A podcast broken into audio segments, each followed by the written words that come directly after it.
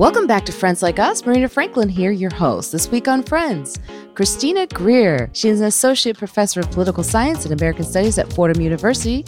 Professor Greer's book, Black Ethnics, Race, Immigration, and the Pursuit of the American Dream, was the recipient of the W.B. Du Bois Book Award.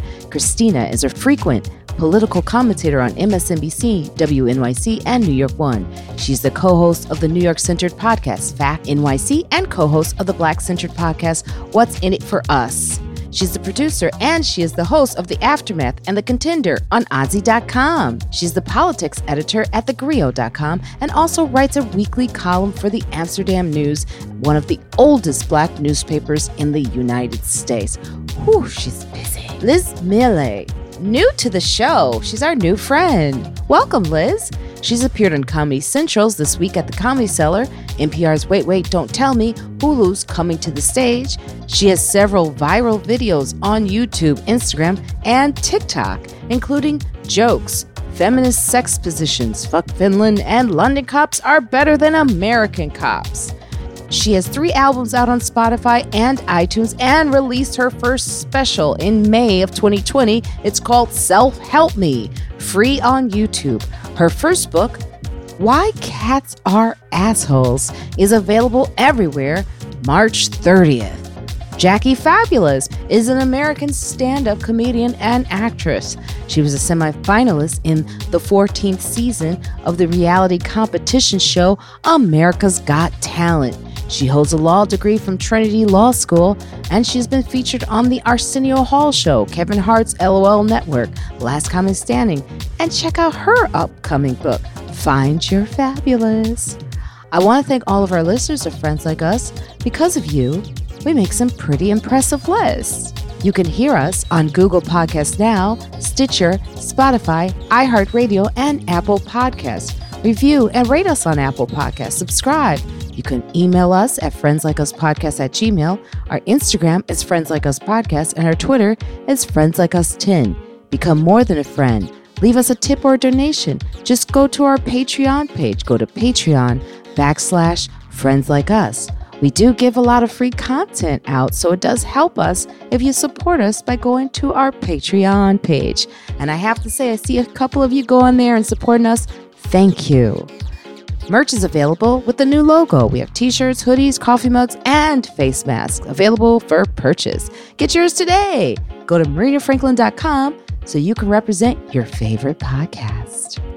And weekly on my YouTube channel, I go live with my assistant, Evelyn, to give updates on the show. We also offer free stuff like tickets to my next first virtual comedy show. Yeah, we'll be on our fourth soon. And with friends like us, it'll help you feel not so alone because more content is on the way.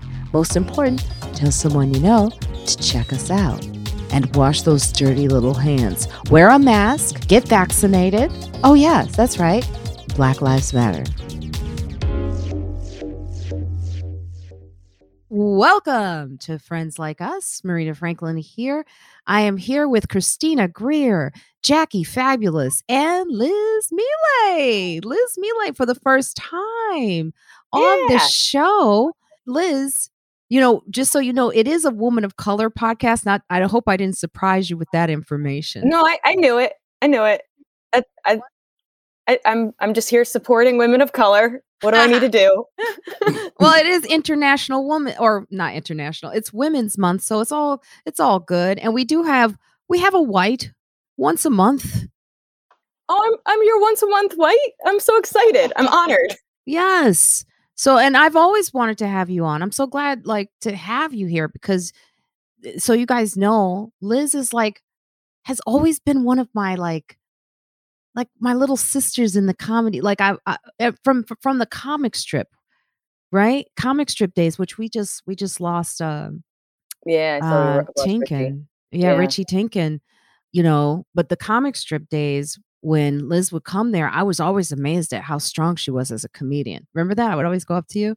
You always were so nice to me and gave me such compliments and i'm just like I don't even know what to do. You know when somebody says something nice to you, but you don't feel that way about yourself, so you, you're like, what do they what do they want? What are they trying to get from me? well, I could always feel when you came off that you weren't sure, and I wanted to tell you, no, no, you're good, you're great, like great. And then she went viral with like a video, right? Uh, a bit.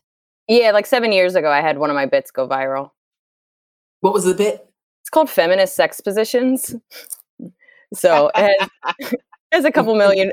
I would like to say the first half a million was like "You Go Girl," and then the other 1.5 or so million is "Women Aren't Funny," "Die in a Fire," "I Hope All Women Die." So it's like I always say, like a little bit of hate really helps things go viral, and so so other bits of mine that have done really well is usually people not liking me, and I've really embraced that. Mm-hmm. So I'm just yeah, you it's it's it's like uh being black on YouTube or being black on anything TikTok. You always get there's I'm I'm like desensitized to it now. I used to get really upset when I would see the one comment, but now I'm like, "Oh, that's part of this." Well, it really actually it is probably one of the best things to happen to me as somebody in show business because when people are saying nice things to you, they're in your bubble. They're your friends, they're your fans, they're you know what I mean? They're people that already know you and like you. But when you start getting hate comments, you know that it's starting to go viral and it's going outside your bubble. And it's really how I know something has gotten on the explore page or how it started getting recommended or people started sharing it. So when I start to see hate comments, I think, "Oh, more people are going to see it." Now you're going to get even more hate, but then you also get love from people you would have never reached before. So weirdly enough, I start getting when I see a video of my start getting hate comments, I get a little excited because I'm like, oh, I like this bit. I'm excited that people are going to see it. that is how TikTok operates, actually. Yeah. When they when they see like one portion of the uh like I have uh, one bit on TikTok about being in Ireland and not seeing any black people. I just saw one black guy and he was like, "Why are you here?" okay, it's just a funny joke. They got so mad I mean, these Irish people are like, there's loads of them, which is not, that's not the way to, that's, that's not actually a compliment to call us loads. There's loads. There are loads here. She's ignorant. She's an idiot. And they went in. They got so, so there's a huge argument. It's got 70,000 views. Yeah. All because of this, you know, disagreeing. And someone even called me a racist. I was like, oh. Oh, yeah. I have a joke called Fuck Finland it's a seven minute story about trying to get into Finland and it taking uh, almost three flights. Um, but like, it's like, you know what I mean? I just thought it was funny because everybody says fuck America. And here's my like Finland being an asshole story. But it's, it's like 50 50. It's people from Finland. It just all, everybody in Finland saw it. It's 50% people from Finland getting it and the other half trashing America, trashing me, calling me a moron. And I'm like, I already call myself a moron in most of my, you can't hurt me. Like, you know what I mean? It's just like one of those things where you're just like, how do you not get how funny fuck Finland? Nobody's ever said that. That's the title alone is hilarious. You're just like, come on, guys. Yeah, it's it's it's extra sensitive time. I think they wanted to cancel Bill Burr from last night on the Grammys. I saw something trending. I was on Twitter and I was like, why is Bill Burr trending? And they will they will they want to cancel him they're they're I think they're going to eventually. They're going to find something because Billy can't help himself. I haven't watched a clip yet, but I, when I was uh, on YouTube just exploring, I saw Bill Burr and Grammys, and I, I didn't click on. it. I'm like, oh shit, what did he say? That was my first thought. Was here we go. I know it's something controversial. I have no idea what he said. He said basically, uh, he he. It's not even that bad. It's just um. I mean, Billy has said some things that I would arguably say I don't really like. But this one is actually not one of those. This is like uh him just saying, "Oh, a bunch of feminists are probably angry that I'm a white guy is announcing a Spanish artist or something," which is that's pretty accurate. Yeah. Yeah, but now, but now he's too he's too brilliant for in my. That's like a low hanging fruit kind of joke. It's like let we get it. We get it, Bill. You're white, but you know that you're an accepted, you're an ally, pretty much for the most part, most most days, kinda we, we, let him in and take him out when we please. Yeah, but but as a as a comic, we still are like you're Bill Burr. So that that joke is like, come on, dude, find other things I, to hang your hat on. I love it. I love it. You're like, just do a better joke, Bill, please. Yeah, well, it's also it's also it's also like he can't help himself. He likes he there's the there's always going to be that guy character who likes to rile up the feminists or women, and that's what he gets his kicks off of, and that's what he's doing and that's but he's been um, doing it um, for so long. That's why I'm like, okay, know, enough. For so it. long. For it's, so long. It's his art form. Let him just like you know swim around in it like Yeah, it's not right. like he started doing this right now he's been doing it since the beginning and i agree like i love bill burr but there's definitely jokes that i've seen and i'm like i don't like that and then i just move on to the next one that i like yeah. but he also what's hard i think as female comics is he treats us wonderfully. He's never been anything but supportive and i see him be that way to so many great com- if you're a comic that works hard he's supportive of you doesn't matter who you are. So it's really hard to know people personally and how they treat people and then what they joke about. And i always think of Adrienne Iapalucci because she's one of the darkest you know says mo- some of the most fucked up things. And again i don't agree she's one of my closest friends. I don't agree with everything adrienne says but she's an angel like truly like to the point where like she's done stuff where i'm like oh i need to be a better person but you listen to her jokes and you're like maybe she's a monster I know. but a I very know. creative monster Very, very creative, dark monster. Yes. But, but Liz and Christina, I want you to, I, I purposely matched you with Liz today because of her love and our love. Now, I don't know, Jackie, I've never talked to you about your love for, for the feline, but Liz is. Are we talking? Are we like- talking about cats? Yes, we, yes, we are. Uh, I'm like, you need to be clear. What are you talking? Oh, I'm I'm not there yet. I'm not there yet. Not yet. I'm sorry. I'm sorry. Yeah, yeah. No, no. Cats, cats. I want a Um, Maine Coon cat so badly, and I can't find one anywhere. But I and I I know I should adopt from a, a you know shelter, which is so hard because they're like, we want to see you know like eight letters of recommendation, and have you had a cat home in the past six years? It's like, no, I haven't. I haven't had a cat since I was a kid. But like, you're making it really difficult. There are hardly any cats available in Brooklyn, but I'm torn between trying to trying to adopt a cat, which you know they're like, if you like this cat, you have to take these other two cats that come with it. I'm like, I don't want, I don't want two to three cats. I just want this one cat. But then I was like, you know what? Maybe I should get the cat that I really want. I want those big ass Maine Coon cats that can be like 40 pounds that have faces like grown men and they look like wolves and monsters. And I just that's what I, they're like a mix between like a dog and a cat. I love but Maine Coons. I haven't I haven't been able to find the you know the folks that even have any Maine Coons available.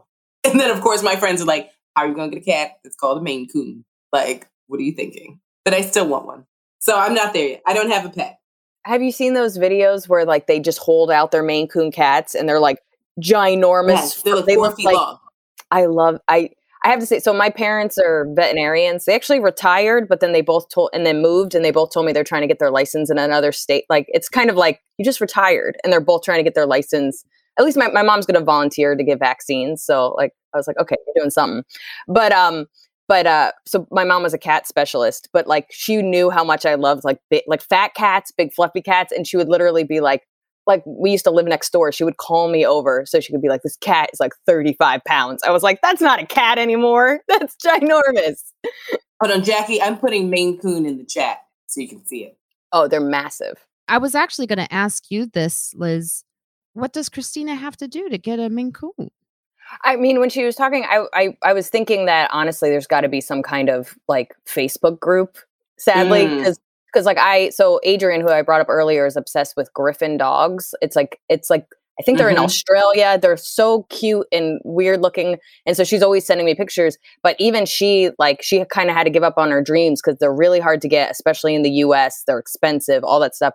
So I think you know purebreds are especially for cats is you know gets harder and, and more rare and blah blah blah but i think you have to go to these specialty groups and then sometimes depending on uh, it might be a list. I mean i would never, I've never been on Facebook, but I think I might have to get a Facebook account just so I can like find out who the Maine Coon owners are. these yeah it sounds really silly because i'm not the biggest facebook person either but like these groups actually really help you and, and like everybody's on the same page or there might even be like a reddit group um, you'll be surprised how many like spe- i know i hate reddit so many specific groups where people kind of come together and they support you and and they know like the people that have them and stuff but i we were never a you know we always we were always getting cats from like clients and stuff like i don't like we got a chameleon because somebody couldn't take care of it. Like all our all our animals dogs cats lizards were hand me downs so i'm one of five kids. I haven't Who had wants my own this hand me down lizard?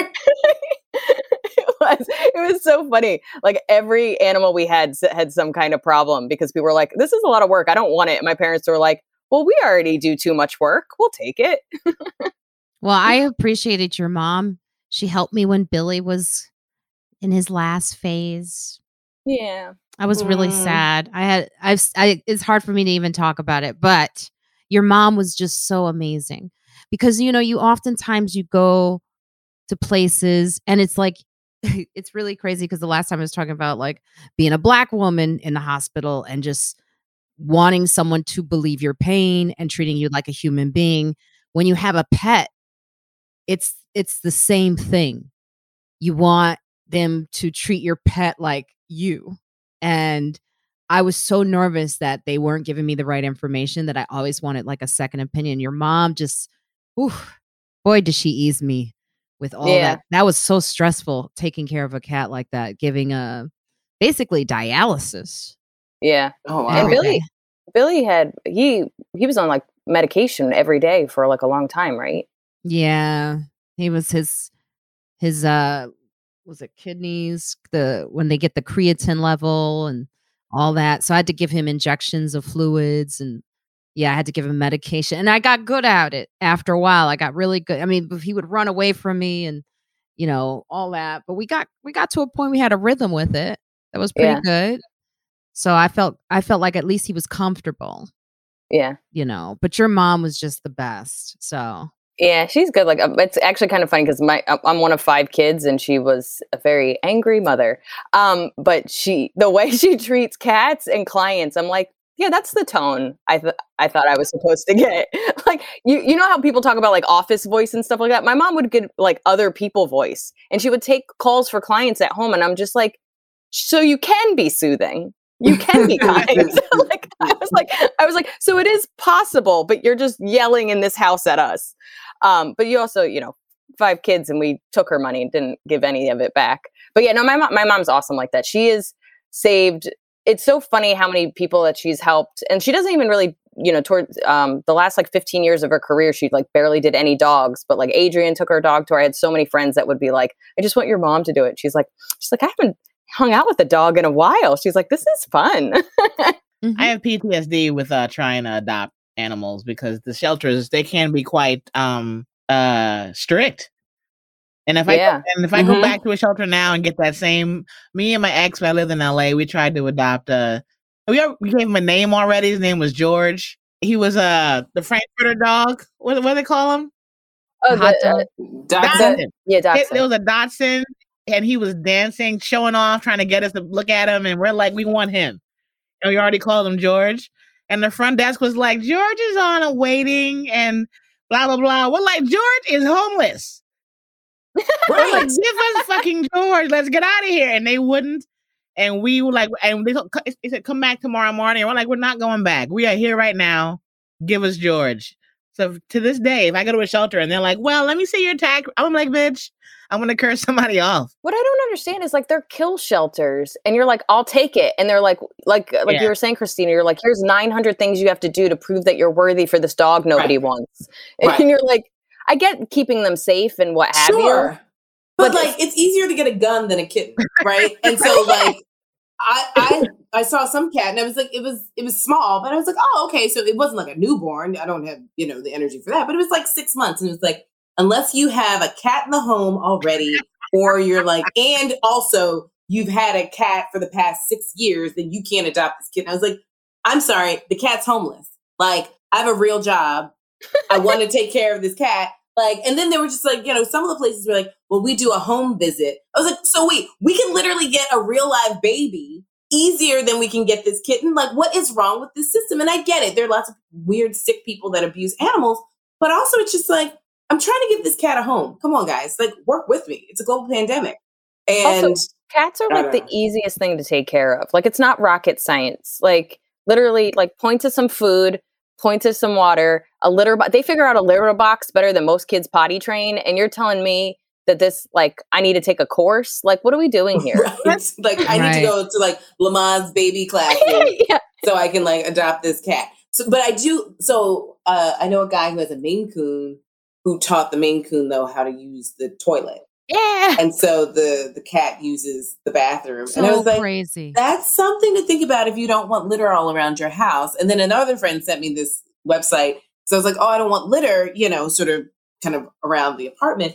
And it was a $500 litter box. I was like, who is buying this stuff? Like, who is spending the time toilet training a cat? I don't know if I have that kind of time. And I don't know if I have $500 that I want to spend on a cat because I feel like in a in a moment where families are being evicted and like struggling for food, one I I'm having some sort of conscious things like do I need to buy a cat? Like I should be adopting a cat and like donating to the shelter. But also $500 for a litter box, I feel like I would need to go and then donate $500 to a family. like it, it just seems like frivolous. So I don't, I, I think I have to sort of, you know, sort of uh, negotiate my feelings about spending money on an, like this kind of money on an animal when I know that they're like human beings that could use that. But let's be real, we're black. If you wanted to get a cat, somebody could get you a cat. Right, somebody got a black cat. It's, it's not gonna be the cat you want, but if we got we know somebody black and you want a cat, you can have a cat. And you know I live in Brooklyn, so you know I could probably just go outside and make anybody got a cat. and, uh, yes, and there's just always stand the, on the bo- corner and whisper cat. and there's always a cat. The bodegas too. You could just go in there and Yeah, rescue them from go those, those little one up. bodegas. No, but here's the thing: I don't buy from a bodega that doesn't have a cat, and I'm really struggling because the bodega closest to my house doesn't have a cat that I can see. I think they might keep him in the back, but I'm like, "Do you guys have a cat?" And the guy, I think, thought I was asking like in a bad way, so he's like, "No," and I was like, "Well, then I don't want to buy from you, like unless you have a cat, like." And they're always the fattest cats. it's like. But like, do not buy from a bodega that doesn't have a fat old bodega cat, because that means the cat's not eating all the mice that are But in the bodega. funny. It's like you can go into a bodega and find a Snickers bar from 85. And Yeah. you're like, that's not why I won't shop here. Where's the cat? And right, where is the cat? So funny. And I, I love how the bodega cat also doesn't move when you're trying to like purchase something. That's right. So it's like, oh, I want I want to get this type of rice, like this salad dressing. The bodega cat's like, then work around me because I live here and you're in my space. And I'm like, excuse me, um, can someone get you're this like, cat? so I you're like Mr. purchase Tabby. it?" This this salad dressing has been here since 2005. Just let me buy Right. this old ass salad dressing. no, please, for for triple the price that I be paying. I always love when the bodega cat that was is on the counter, so you're trying to purchase things and you can't And put like, your things you? up there, right? And it's like, no, I live here. Well, I, I do want to ask Liz about this is great. I love it. We're all like animal people. I love this. I know because on the podcast we talk about such serious we will get into those issues, but this is nice to just talk about our love for animals because like this perception that, you know, women of color or people, black people don't like pets is so off. I love animals on a well, I, I am one of those people. I do like animals a little bit more than people. But I mean, but Marina, like, let's be honest. Like, I think Black people also have lots of conversations about like if we're in trouble. It's like we have a better chance of being helped by certain individuals if we were a dog. Like, Oh, we know that you know certain people. Like, you can kill Breonna Taylor and Mike Brown and you know Trayvon Martin, but it's like, but if they were carrying a kitten or a puppy, then those police officers would be under the jail. Christina, when I would go in about, you know, breast cancer and care and all that, I would talk about Billy nonstop so that they gave a fuck about me. All of Mm. us, you should see the way they turned. They're like, oh, you have a cat? And then all of a sudden, my treatment was better. You're worthy. It was like, it was crazy. So, yeah, use it. Use it, sisters. Now, Liz, I, w- I want to ask you about your book, Why Cats Are Assholes, Assholes. And, and when you, because that's exciting. Just when did you write it? What was it inspired you? And what's it about? We've talk about it. I just like the idea that like a new chain of like baby Bjorns come out, but it's just a kitten, and that's like the new bulletproof vest. like, you know what I mean? It's just people holding their dogs and their animals just so people are nice to you. I mean, it's a horrible idea, but it's also like, yeah, let's all just carry our animals with us at all times. Yes. Um, so I I've always talked about cats too much in general, let alone on stage. Um, so I've always had a ton of cat jokes, but it, my perspective has always been I love them, but they're the worst. And I have I had a joke that from my first album called um uh fuck what's it called? It's something like um everyone's just one bad breakup away from owning a cat. So it was pretty much about the fact that nobody nobody um like you don't adopt a cat like something has, bad has to happen to you and then they kind of fall into your life. And it was this perspective that like nobody like and it's like it's kind of especially for men it's kind of true. Any guy that owns a cat like it was just like truly their life was in shambles and then a cat showed up and rescued them. Um, but uh, an editor wanted to write this cat this book about why cats were assholes but from a loving perspective and couldn't find anybody that wasn't either just trashing them or being like they're angels or a gift from god. Um, and i was right there where i was just like no i see them i love them but they're the worst. And um, and so i pitched him exactly how i would write it and i spent um, a little bit before the pandemic i actually like slowed down my touring to start writing this book and then the pandemic happened and i was like damn it. Um, hates but I, goals, I, man. God. right? Just ruining all our plans. Um, so I, I, you know, it's a very silly book, but it's like it's kind of funny where I went to school for creative writing. You know, I've been doing stand up forever, but that sitting down and just like writing every story and thought you had about a topic that you I feel like I've been like, this is how dating was hard. Like, I'm just waiting for them to talk to me about the thing I care about. And then I was like, oh, I'll just write a book. you know what I mean? Like, why am I trying to get this out of people when I could just write a book? So it's really silly. It's like how to name your cat. It has the whole history. Like, I was really dorky into like Egypt and Japan when I was little. And then being able to actually go to uh, Egypt for a military tour, I went to Japan on a vacation and did some shows out there. So, like, and like both of them are just like giant cat cafes. Like, it's just kind of fun to like they learn the history of it, why they worshipped cats, why we kind of worship cats, why they're, you know, they're they're always the viral videos, they're always the ones that um, seem to take off, but you seem to never meet anybody that openly likes them at the same time, except for like maybe Taylor Swift. So it's just really about like why they get to behave the way they do, why people don't like them, why they're associated. Like I did all this research about why they're associated with witches, which was kind of fun, and like all the superstitions. Like my cat's all black, and like they're the you know the least adopted. They're often you know the first killed in kill shelters, and it's all because of these weird European superstitions. Black make- cats are so beautiful. I'm like, I did nothing when I look at that. I don't feel weird. what is oh my god like mine has beautiful golden eyes i've seen ones with beautiful green eyes like uh, you're just kind of like you're an adult like you're literally like a superstition that you don't even understand and you're not gonna like that's insane um, I mean, she's slowly like she's getting little white hairs out of stress from living. She's 16 now, so she started out with one white hair like on her butt, and now she has like 16 white hairs, which I like to call them stress hairs from living with me. Um, so but i i don't know. I just i i think they're the cutest and i love like i did all this research like i it was funny my mom um being a you know a cat specialist for almost 40 years she was the first one to read it. She's like i learned some stuff. And i was like really? I was like that's insane. Um but yeah i just i wanted to kind of show like both sides of kitties and and why you love them you know in spite of their flaws Oh, I love it. I want to get it. Where can they where can we get the book? Oh yeah, everything's on pre-sale. You can get it on Amazon, Indie Books, Barnes and Nobles. Uh, so uh, and then it, it, officially comes out March 30th. Okay. Ooh, wonderful. I remember the most peaceful times I've had were in my I lived in Bellflower in LA. Wasn't a comic or I did I was playing with it. I was really not trying to be pro. And I lived in my apartment and I had two cats. But I, I remember Sunday afternoons when I had I wasn't entertainment. I was bored. Sunday, the job sucked. Didn't have a boyfriend. I had this all white cat. Her name was BB, and I just remember her laying under the coffee table on Sundays while I'm on the couch watching. I just remember being really bored and her just being bored with me. and, then, and then for some reason I got a feral a feral stray cat that my neighbor had, and the cat was fucking up her house. She's like, she's like, this cat needs friends. Well, okay, I have a cat, and I took her cat in. And when I tell you, they were the sweetest family during the day, but at night they would they would be fucking Afghanistan in the living room. I don't know what they were doing, but I'd I'd go to sleep and leave them on the couch. They look at me like good night. I go upstairs and I would hear nothing but shit crashing and lamps falling, and I'm like, what the fuck? are you two doing? And I come down and they look at me like, we don't know what.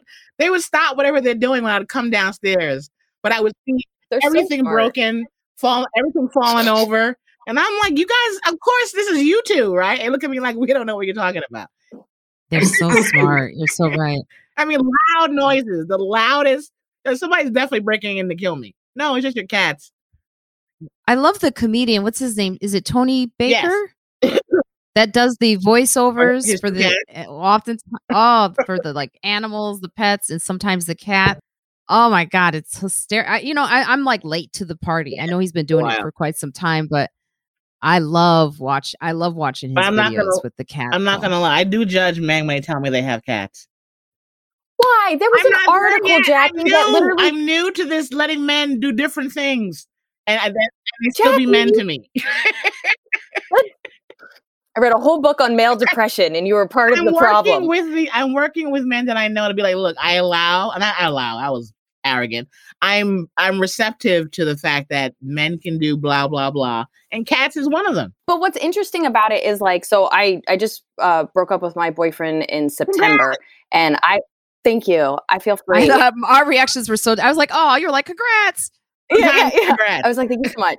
Um, but I'm probably gonna cut my hair soon. It's been six months. I was like, but I probably will be cutting all my hair off. Um, I wanted to heal and then decide if I wanted to chop all my hair off. But um, but what's interesting, and my whole family, like I have two brothers. Um, they're in their 20s and they're both cat guys. Like clearly, my dad's a cat guy. Like we're, but like in general, whether you like cats or not, when I see a guy with a cat, my thought is. He's a caretaker. He does not have to take care of this thing and he's a caretaker. And I know like dogs, there's like a more masculine thing. I don't know why, but like to me, all of that is soft and and and honoring a kindness in their heart that like you're getting up and feeding something that isn't you. That is awesome. Like that is such a like a ghost. Like I don't know why they're always in a boat holding a fish in online dating. I don't care that you killed a fish the size of your body. I want to see you feed that fish to a cat half its size. Oh, Right? I love it. What's funny is that when you said uh it's soft, my first thought was a different kind of soft, like like he's soft. He Your heart. Jackie. What's wrong with your He's heart? soft. He got cats. Well, Todd Barry is documenting, I think, about every single day with his cat right I now. love it. right? I mean, I convinced him to get this cat too, because he. know. I've I've clipped little nails whenever he couldn't get his uh, nail clipper person. And this is the funniest thing about it is so I'm you know I'm the daughter of two veterinarians. I'm rough. Like I do like I'm careful. I'm not going to hurt them. I know exactly how to clip nails to not hurt them. But I don't I don't fuck around. Like I'm not going to get scratched. I will scruff you. I'm you know what I mean. Like I'm I'm I do what I got to do. And he was like, "What are you? You're hurting her." I was like. Todd, I'm not hurting. You're hurting. Todd, do you do you want a couch that doesn't have scratches? Or do you you know like come on bro but he like i he did like he asked me a favor and then he was like you're rough i don't like this Like, no, you're so- good. You're real. Yeah. yeah. I will say I wake up every morning and I just joined Instagram like a few months ago. I had to for work. And I spend like 30 minutes every morning just looking at cat videos.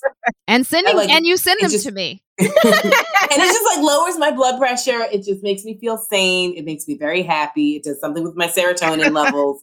I'm like, this is what I need in the morning to just like start my day is like looking at cats napping and yawning and being jerks and breaking things. And that's the way I think everyone should start the day. Perfect segue into an article. Thank you, Christina Greer. The happiness course. And then also we'll go back to animals because gorillas are getting their vaccine. Yes. I was so happy about that. You have no idea when I heard that gorillas had COVID and I was like, please finish the story. I need to know. So th- let's go with the happiness course first. Over the course of the pandemic, a publicly available Yale University class titled The Science of Well-Being has skyrocketed in enrollment with nearly 3.3 million people having signed up. Everyone knows what they need to do to protect their physical health. Wash your hands and social distance and wear a mask. And Laurie Santos, professor of psychology at Yale, explained people were struggling with what to do to protect their mental health. Christina does cat videos. See, the class the class curriculum asks students to track their sleep patterns, keep a gratitude journal, perform random acts of kindness, and note whether over time these behaviors correlate with a positive change in their mood. For some students, the class has been life changing. For others, the class didn't provide. They were like, "Look, I already knew, you know, take a nap. I didn't have to take a class to do that." Um, but one small stu- this is what I found interesting about the article was the one small study from Dr. Santos' curriculum that's stuck with her involved pulling 632 Americans to predict how ha- happy they would be if they were given $5 to spend on themselves versus getting $5 and being told they must spend it on someone else. And in the study, people predicted that they would be happier if they were allowed to keep the money, but participants consistently reported afterwards that they had, in fact, derived more satisfaction from spending money on someone else. So anyway, I say that to say, don't be selfish, motherfuckers. I know this is probably not the right perspective, but it made me really sad that people needed to take a course to find out to be a good person. Like mm. it really was like I read it and I was like, come on, guys. Like, and I don't know, like my parents are my parent like I've actually had to be in therapy to set boundaries and not give the shirt off my back to the point where I don't own any shirts. Like that's the kind of thing. Like those are the books that I'm reading. So it's interesting to me that people need to take a course. And I get it. Everybody's raised differently and blah blah blah. But like it did make me a little sad. Like you you know and like if it changes your life that's great and i'm happy for you and i we could all use reminders i think we all get into our own ego and our own head and i've i've definitely had to be like you got to focus less on your career and more about just being happy and i've definitely had to have those reminders but i never need a reminder to like give to others like and it's like what I, we were saying before we started the show about this the way people are acting in spring break Oh yeah. How we're seeing that they're not taken into consideration that what they're doing is going to affect the rest of the the world. But this is like the tale as old as time with Americans, where it's just like this idea of collective action is so is something we struggle with. Like we're such an individualistic society where it's like, you know, I should make money for me. I should take care of my family. And like you guys get in where you fit in. And so we have half of the country like that doesn't believe in a social safety net for others. They don't think that they should pay taxes if it doesn't, you know, directly go straight to them. And it's like they don't want to contribute to the collective good.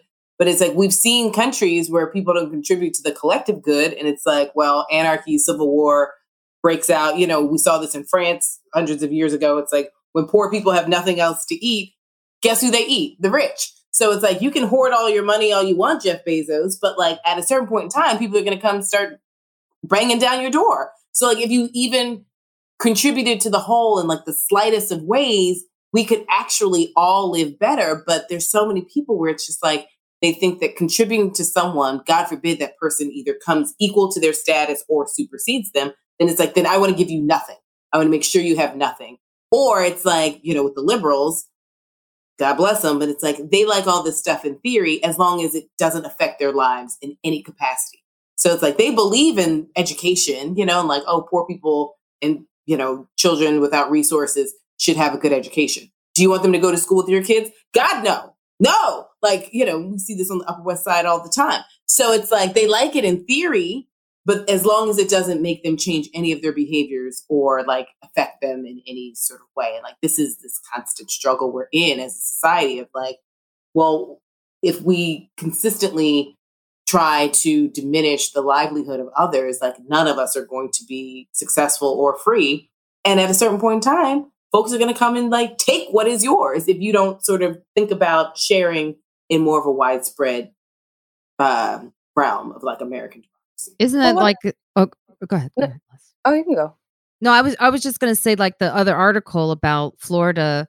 Uh, Senator Rick Scott is now urging governors and mayors across the country to reject Yes. The stimulus? The stimulus is what 75% um uh, approval rating. Like I'm sorry. Like I'm in Florida right now with a friend of mine and a part of me is just like are do you, did you not talk to anybody? Did you not talk to anybody here? Like don't get me wrong, it's a little bit of wild west out here. I like it is a little bit like like we went to go to a restaurant, we wanted to go out somewhere outside and we're just doing drive-bys to see how many people are wearing masks. like like it is but that doesn't mean that people here or, and other states aren't concerned, don't need the money that that that, that so you're just going to like i know the whole point of a repre- representative is to speak for your people but you should talk to them first before you have them try to not take the money and like this is life changing money for a lot of people that have food insecurity that haven't worked probably in a year like it's insane to me to believe that you know what's right for people when you haven't even talked to them or even made an effort to help them. But like what you were saying, Christina, what I, I guess what I struggle with, and maybe this is because I'm from a large family, like I'm one of five kids. So the word compromise was like drilled in my head to the point where like it, I have like little triggers from it where I'm like, I hate that word. But at the end of the day, if I'm going to be selfish, I care about my parents. I mean, I don't really have grandparents, but like I care about my older aunts and uncles. There's even if we're just going to keep it in the lineage. You even look at somebody like Trump, like he has some care for his family or for people that have helped him. So how is it that you don't even just think of them if you're a spring breaker? Like you don't think like is it just you don't believe in science? Is it you are avoiding them therefore they don't matter anymore because you're not going to go to them?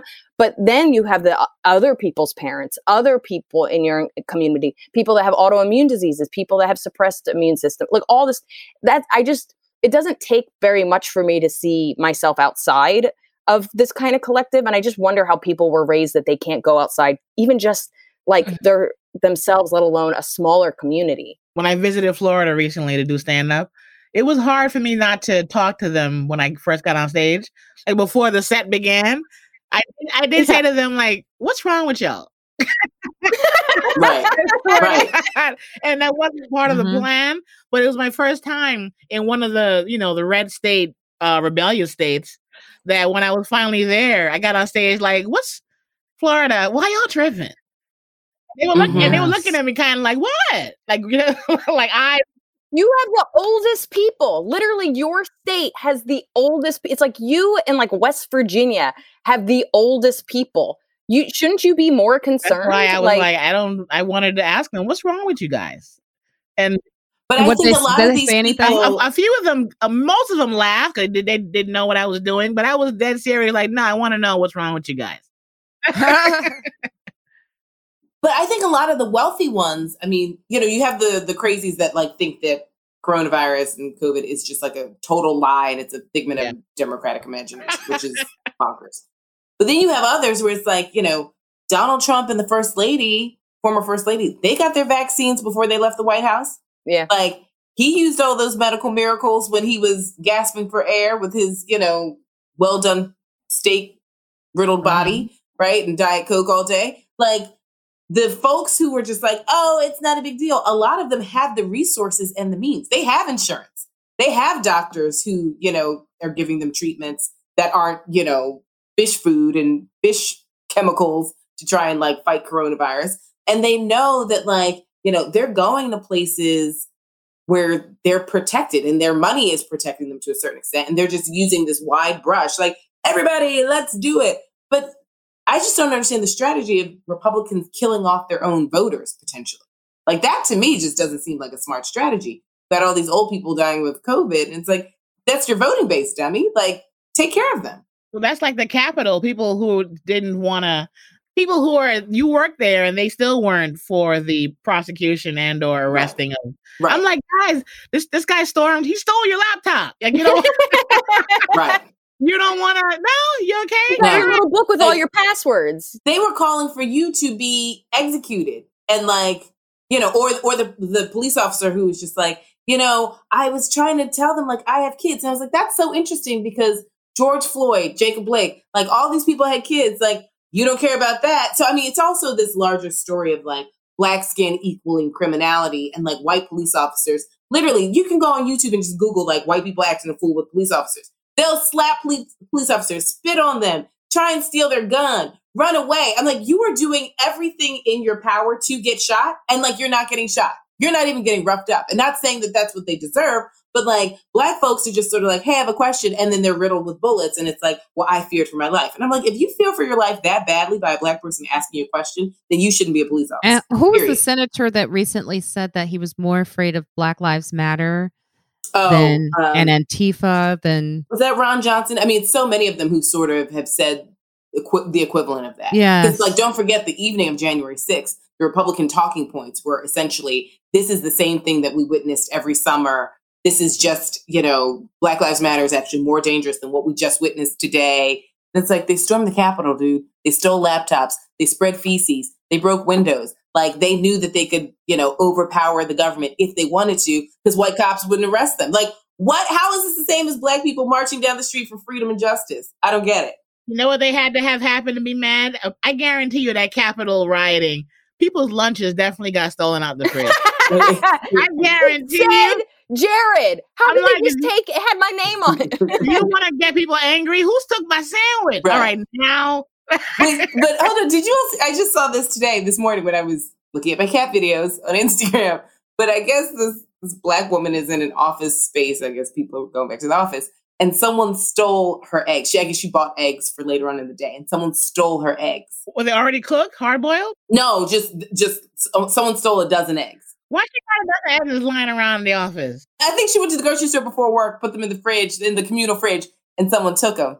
So she writes this letter that says, you know, whoever took my eggs, please let me know. Like those were not regular eggs. They looked regular, but there's like some basically some juju on these eggs. and so like I need to know um like if you ingested them, please come and see me right away. Like we have to we have to discuss That's it. so So I guess she was totally lying. Some guy was like, "Oh my god, I ate the eggs," and she was like, "You thief!" Oh, that's so. That's hilarious. I love it. I love she created it. some like convoluted What is I love that. mystical story. What if she's like, those are my actual eggs? Those are, Right, those are right. my eggs. Dudes wouldn't even know. Dudes would not They even wouldn't even if, if know. you were like, "Hey, those are the eggs for me to have children in the future." He'd Right. be like, "I'm so sorry." She made it vague enough and scary enough where this guy came clean I, real fast. I guarantee Yeah. most of the men in that office were like, are those her eggs, dude? Right. They had no, and no one told them. Twelve of her future babies. Exactly. True, true story. I am one of those people who dips into other people's stuff in the refrigerator. I, I, Are you I- serious? I, I, well, it was a, it's solved. I'm no longer like Who this. raised you? Because you don't work in an office. I don't think it's solved. No, I just, work Who is raised raised you? well, I I raised myself mostly. But the thing is, is like when I was a room, I had a roommate in college in Syracuse who had these cookies that her friend gave her as a gift, and she never ate the cookies, and I just couldn't rationalize it, and it really bugged me that she just had these cookies sitting there for so long, and I was, and I was just like, I don't know if I was. It's just always been sort of me to like want what other people have, like as far as food, and then like so time passed, like three months passed, and the cookies were driving me crazy, man. And I ate those motherfuckers. I just ate. I opened it and I ate them.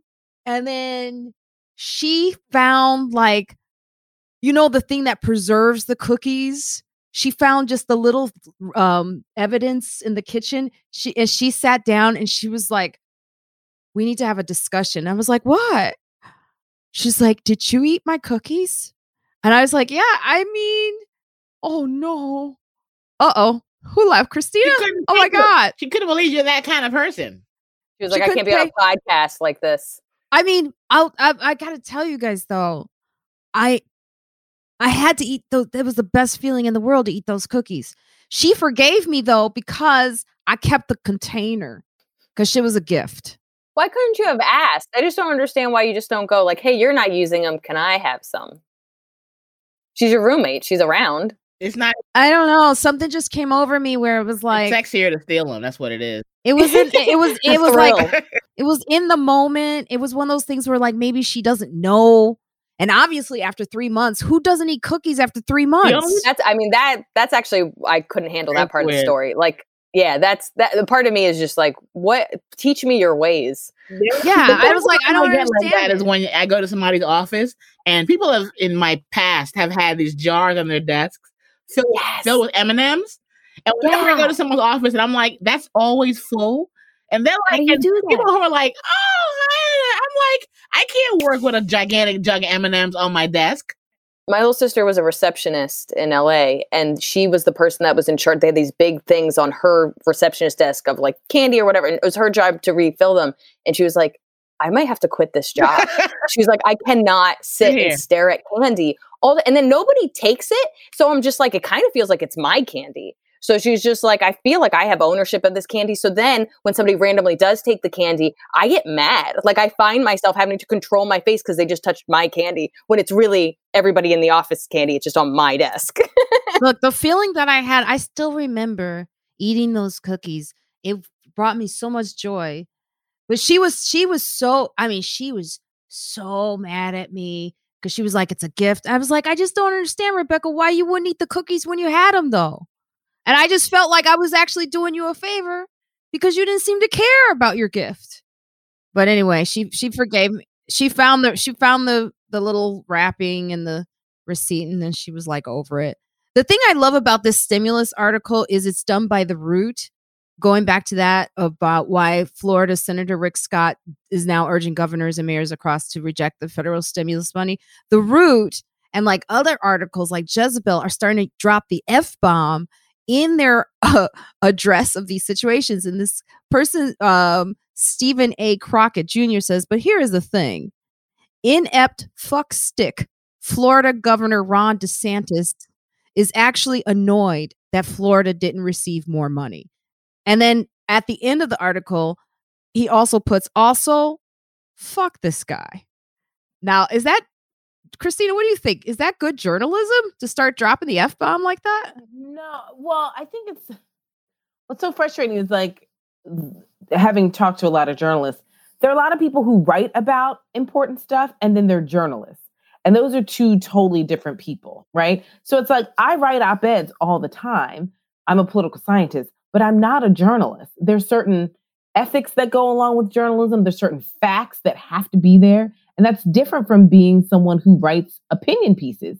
I think some journalists are leaning more into the, the opinion stuff because, like, let's also be clear it's a business and it's a dying business. So you'll see that, like, certain outlets nowadays tend a little bit more to the sensational because we're talking about an F bomb and not necessarily does this article meet journalistic criteria? Like, have you proven the point about DeSantis being a F stick. Right. right? so yes. like walk me through it. And I think the there's a blurry, porous line between opinion and journalism. And there's a reason why journalists are in a totally different category than, say, opinion column people. So I'm a little uh, hesitant to sort of go on the bandwagon of like, you know, just dropping swear words because it's like, yeah, listen, I have a potty mouth when I'm not in class and when I'm not on podcast. Like anyone who knows me knows that I am a sailor.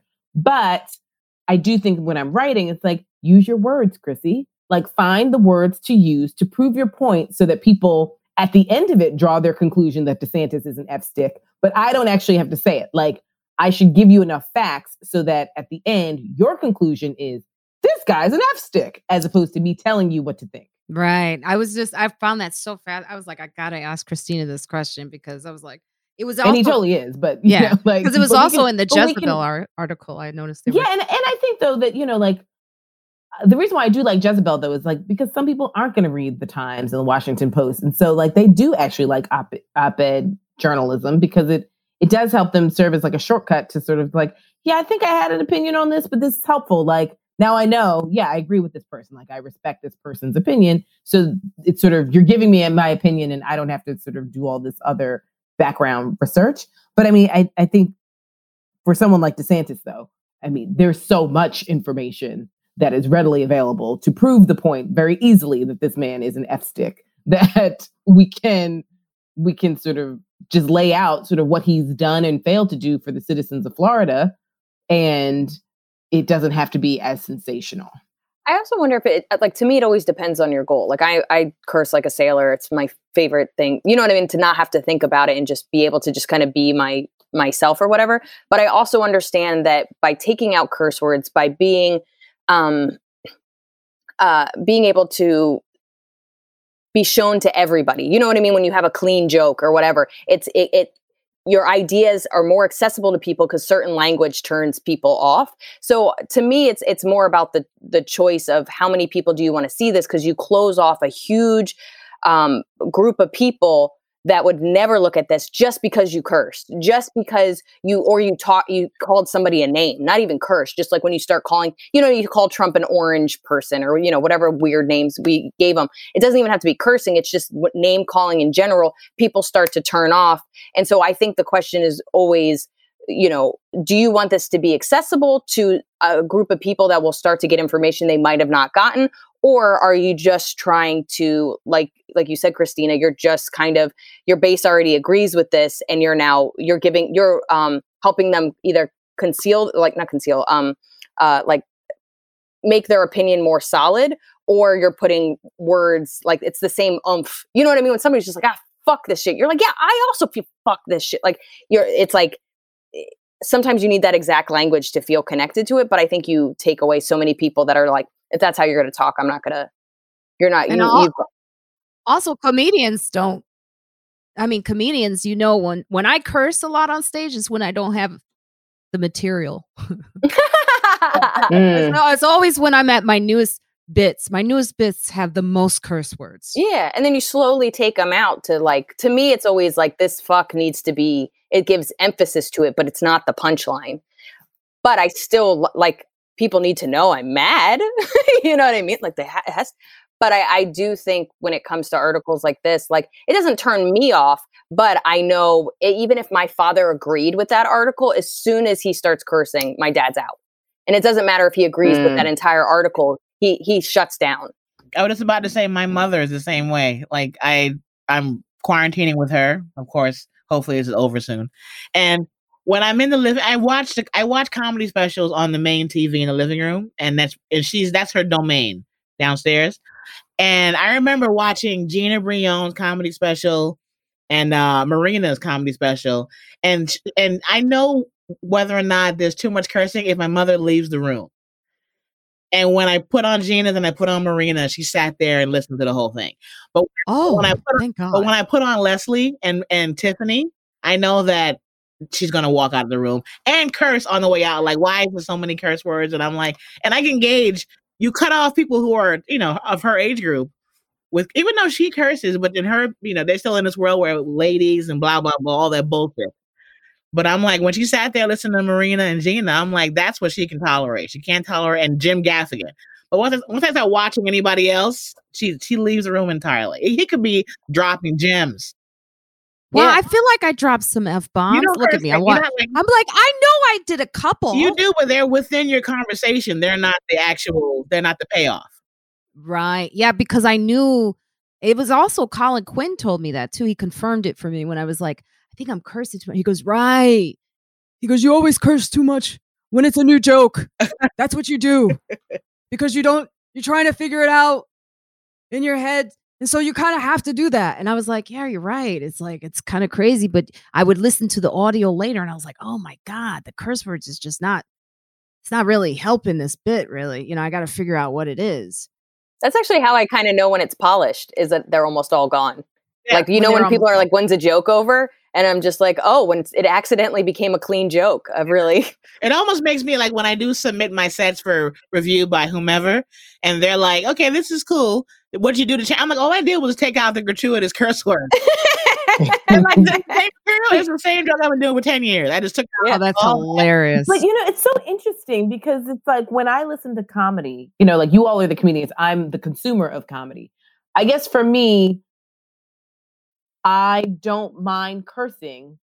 I just think that sometimes weak comedians curse because they don't have anything to say. I guess Marina sort of saying, you know, going to your point, it's like when you actually have like a tight joke, you don't need like gratuitous f bombs just sort of like sitting there. But as as a professor, like you know, I don't swear in when I teach, but when I'm a student, like I try and take classes, you know, like I take my birding classes and like now I take these Peloton classes because I think it's helpful for me to be a student to to be a better teacher so I can like see how people communicate and give out information effectively. It's interesting in my exercise classes, there and as I said before with Liz, like we are little sailors when we're not on this podcast. So I find it so interesting. I'm actually turned off by teachers who swear.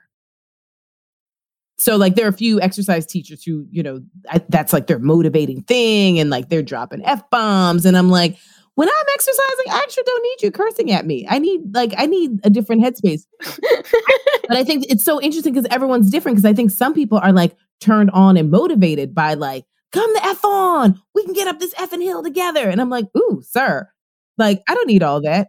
Like I don't need that. Like I need you to sort of, you know, encourage me in a different way. So I, I, I think it's fascinating how some people are fine with swearing, but it has to be in different different modes. Sometimes But I Yeah. didn't even realize how much I cursed until my therapist, who does not curse, but like she was trying to get something through, and she's like, "Liz, just fucking listen." And I was like, "So like she doesn't curse," and I was like, "I was like, you cursed," and she goes, "Well, I was just talking the way you talk, so you understood." And I was like, How dare you? "What?" I was like, and I know that I'm a sailor, but she really was one of the first people to make me realize that because you know you're angry, you're crying, or whatever, and I was like, "That's." That's the language you think I want to hear while I'm crying? That's hilarious. but it did make me focus because she never curses. I had a, a yeah. I had a teacher though, a theater teacher who actually emphasized the importance of the curse words, the fact that they have like in Shakespeare the same type of um emotional uh they evoke emotion when you hear the accents on the f and the t on the like k fuck and she would always go listen to how strong the fuck your whole body goes through it emotionally which was important it was an important lesson but she was like shh and i would just be looking at her. I was like she just want to be cursing up in this hour.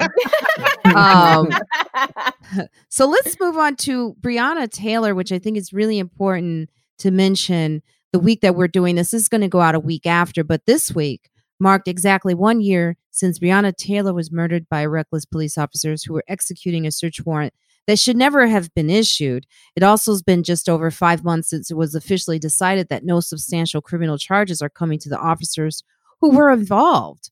However, Breonna Taylor's mother, Tamika Palmer, is still seeking accountability, and Palmer has filed complaints against six officers connected to the dead raid on March 13th of last year. This time, the complaints aren't against the officers involved in the actual shooting that took place. Instead, they focus on members of Louisville Metro Police Department's Professional Standards Unit, which obviously was not professional or lacking of any profession, I would say.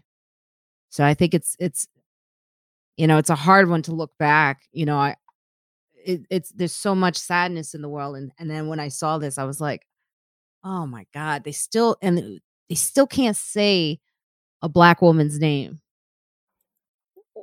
she was shot like an absorbent amount of times, right? It was like 30 something times. Like it was is that that's correct, right?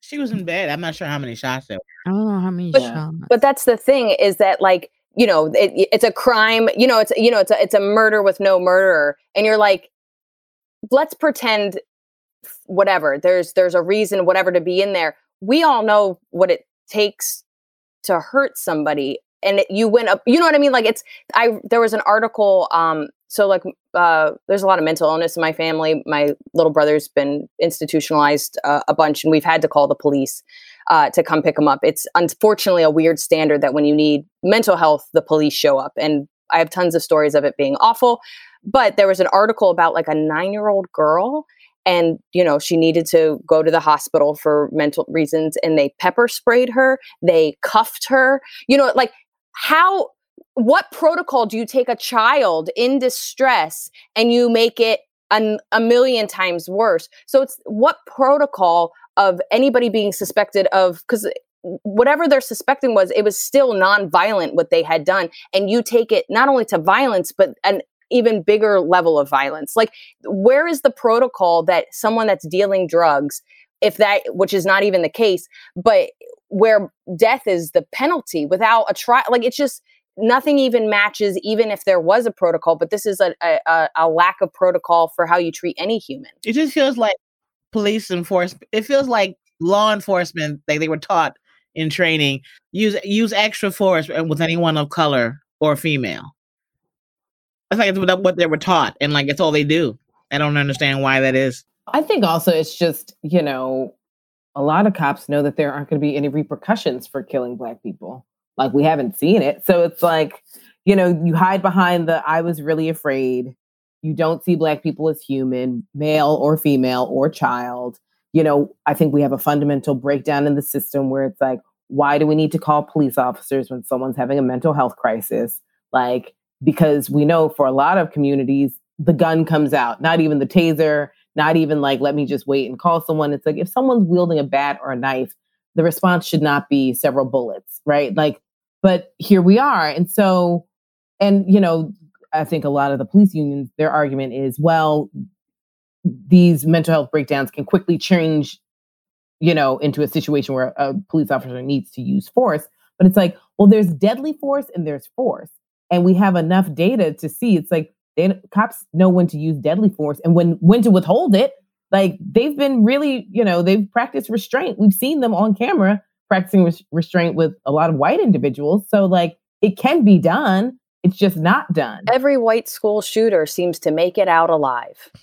Without a scratch. And they have killed multiple people. They have a gun in hand. The, the, they've been called to say that they have a gun in hand and that they have used it, and they seem to always make it out alive. And here's somebody asleep in their bed, no, you know, no weapon, and you needed X amount of bullet. Like it's it, like they clearly know how to handle somebody that is violent, and here people are not violent. It's just there's no excuse. I'm still on Dylann Roof going to Burger King.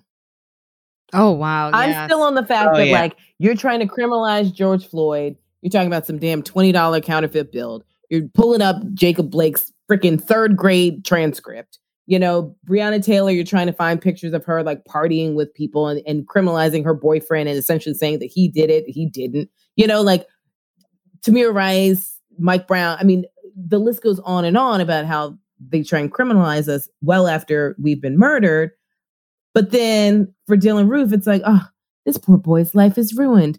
Kyle Rittenhouse, I can raise $2 million online and then not even have to sit in jail to think about what I've done, waiting for my trial. I can be caught again underage drinking. I can be caught with a firearm. I can be caught, you know, sort of going against all the rules that they said I had to follow. If not, my tail was going directly to jail. And it's like, he's just a boy. Like, just let him be. or, or you know, order he's got a big trial coming up. organic food. Was it, was Oh, Oh. listen. Or what about the woman who's like, well, I can't sit in jail. I have a trip to Mexico. So like, so you stormed the Capitol because you said too many immigrants were coming over and you hate Mexicans. Yet the judge doesn't want to make you sit in jail to think about what you've done because you already have a vacation in Mexico. So you get to go to Mexico. I mean, it's like, this is the stuff that if it doesn't make you insane or enraged, like, I don't understand what's happening. How did they even get to leave? Like it goes back to uh, all the Black Lives Matter where people are pre- like peacefully protesting and they're being arrested on the spot and people you see everybody that everybody was there like this whole like looking for the Capitol rioters rioters is stupid. Like they were there. They were already there. How did you let them leave? because they were a part of the ones letting them leave. They were the that that's the thing that we're not surprised is that the people who were involved are the police. Actually, uh, the Floyd family agrees to 27 million settlement amidst amidst amidst ex cops trail. Um, so on March 11th, the city of Minneapolis agreed to pay 27 million dollars to the family of George Floyd to settle a civil lawsuit. While the settlement will not affect the trial of Derek Chauvin, the police officer who kneeled on George Floyd's neck, lawyers for the Floyd family say it will have an effect on cities across the country. When there is a city council or a mayor deciding, oh, should we get rid of a no knock warrant? Should we get rid of chokeholds? Do we want to charge these policies? Or do we, I mean, do we want to change these policies? They have 27 million reasons now why they should, said attorney Chris Stewart or L. Chris Stewart. So, you know, I I don't know if that has effect. I think a lot of people are worried that now that the family has received this $27 million payout, then the city will be less likely to convict Derek Chauvin because it's like, well, the family has gotten some sort of restitution, as if money and justice are like one or the other. I mean, the fact that we just started calling it the Derek Chauvin trial as opposed to the George Floyd trial. George Floyd's not on trial. He's been murdered. So how can he be on trial? I think that's, you know, sort of weaves into this larger story. It's like, so the trial's starting. You all haven't even started. You know, this was last week when they hadn't even started jury selection. But you ha- you're uh, going to deploy like a thousand National Guard troops. You've barbed wired the whole city. You've got plexiglass everywhere. You're sort of setting it up so that like, oh, the Negroes are going to riot, and it's like, oh, so are you just basically planning on acquitting him and like just completely devaluing our quest for justice? I mean, I think the frustration is so palpable of black people across the country. This is why I don't call them riots. It's like these are rebellions because you these cities create these powder keg situations where it's like, how many times can these white police officers get off with almost no ramifications after killing someone who's innocent? And the worst thing is, okay, you get fired, you still collect your pension, and you can go one town over and get a job and start a brand new pension. So, like, the only, like, the cop who killed Mike Brown, literally two towns over. So, it's like the only inconvenience is that you possibly had to hire a lawyer, which your union pays for, right? You don't even have to come out of pocket. You maybe lose your job, but you know that there's another police department that is more than happy to give you a job, like to sort of, you know, bolster the inconvenience that you had to suffer for killing an innocent human being. So this trial is like Minnesota has been through so much already, but I think it's just so indicative of like how the city is preparing for what they kind of know what's going to happen, which is this dude will probably get off and like folks are going to be ready to burn down the city. And it's like, well, are they wrong? It's all, it's a, it's such a, is it a conflict when I, when people ask me about the rioting and looting and stuff, and I'm always like, it's wrong, but first of all, get me something. my sizes. You know? but it's like, but we care more about this, these like these things, right? Martin Luther King's like, if you care more about the building than the people yeah, exactly. who built the building, then we got a problem. Like, and like it low key. What happened? Something happened recently where a cop was attacked, and and my first thought was, well, let's see how he thinks this feels. You know, and I, and I don't want to walk around with those thoughts, but every now and then I hear about a cop. I'm like, well, niggas got to know what we're going through and that's not the right way to think, but it's in you know inadvertent. I can't even I can't even control it. So the only thing that confuses me is that they were talking about the different degrees of murder, which I only sadly have started to kind of understand. And there was a CNN article saying that I can't figure out if they've added a third degree or if they downgraded it to third degree. downgrade. So it's, was is first degree and second degree there, and they added third degree. They got to they got to prove all three. They got to pick one. So I guess I guess what my confusion is, and this is where I just don't understand, is by adding a third, meaning that, um, like you said, Jackie, like that, be by by adding a downgraded murder, that that might be the one they pick, or by adding a third one, at least something there'll be some kind of accountability. Yeah, third degree is like their their their. Is that oopsie murder, which Adrienne talked about? Uh, yeah, that's the third degree is where they're trying to they're trying very hard not to escape all murder charges. And third degree is like the bottom level.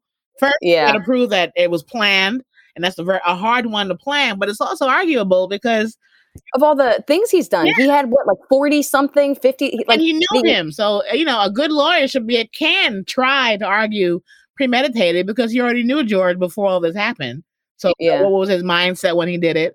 Second degree yeah. is like, okay, he may not have planned it. He may not have been lying in wait and medit- premeditated it, but it's still his fault that he's dead. Yeah. So, and third degree is like, okay, we can't prove that he planned it. We can't prove that what he did is the direct reason why he passed away. Then what else can we find? So, but third degree is like what drunk driving is that the right example for that? Third, Which is like third degree is like you can't argue that somebody was killed. Now you just got to prove motive. Oh, yeah. you can't argue that they're even dead. I mean, no, you can. You can't argue oh. against it. Clearly, somebody was was a victim of a homicide, meaning yeah, just get killed. Now, the murder is what we got to prove, and third degree is the least they can go down to because they're trying to prove that everything that uh the the killer did is the reason why George is dead. You know, but I mean, everybody knows, like, you know how you're not supposed to leave like grocery bags on the ground because your kids could like suffocate yeah. themselves. Like, yeah. I, everybody knows how cutting off your air supply is how you die. Like there's no like you're an adult human. You're actually supposed to be a person of service. You're yeah. supposed to be a person that serves and protects and you weren't serving and protecting. So it's like to me there's literally no evidence that doesn't point to you knew what you were doing and his record. So well, I know in New York, also try to pull in that George had pre pre existing conditions that may have they're they're pulling, they're pulling all out of the asshole because they don't want George Floyd, not George Floyd, the asshole, the killer, to go away for purposely killing another person. Right. If I have heart palpitations right. and I leave the house now, is it my fault that I died of COVID? Like it's just this whole idea of pre-existing conditions as a validity of it's just it's racism. that is trying. Yeah, yeah it's just this. I mean, yeah. They're trying yeah. to prove that he wasn't a human being worthy of not being killed or that he was a sickly human being, which is not relevant at all. But they can pull all that stuff out of the ass into a courtroom. They can try. You know what's so great is to see Jackie, who I forget has worked in the legal profession. Just call, just call me a lawyer, Marina. I know, I I know, but I was like, oh, that's right. I've been wanting to bring this out of you for a ah, long time. And when Liz Liz just brought it out, and I was so happy to see you break it down. I was like, oh, that. I was, oh yeah, I was like, I was like, oh, here she goes. Now, here she goes, Jackie, are you goes. a recovering lawyer? Recovery? yes, I, I'm not licensed to practice, but I can practice. You know, it depends on what the situation is. How long? How long were you? A law- what kind of lawyer? I, Oh, not that I, I, I went to school for everything, but I didn't. I when I graduated, I didn't take the bar. I just did. I did contract law, corporate law for a while, but I did immigration law for a while. That's why then I, I know that I can. I can rep you federally. Like if you're gonna get deported, I can help you without having a license to practice. But having a degree means I am the. Having a degree makes you a lawyer, which means I can use this education somewhere. Can you help me with my mediation? Uh, you don't need a lawyer for mediation. It helps us protect you to have a mediation, a lawyer. Well, I mean, Yeah. I, I mean, just to help me with the, what I need to break down at the mediation. Yeah, mediation is just what happened, and I can help you guys be open to hearing each other's sides. But you know, I mean, I have, I have, you know, I've been dealing with that bar downstairs behind my building. Right? yeah, So I went to the board meeting. Uh-huh. So we're now we're going to have mediation, but I want to make sure I come with the right. what do- what, is it, what do they do to you? What damages did you suffer? Um, this is noise violations, and there's there's a new. Th- Listen, Jackie, don't you dare You laugh know at what- my You pain. know what noise ordinances were violated? Are you just No, I do. I actually, I'm very unhappy. So what's happening is Yeah. they have the sound is so extreme that people have actually started to move. okay? The girl down the hall is moving. Um, it's like we can hear like the way the courtyard is. Yeah.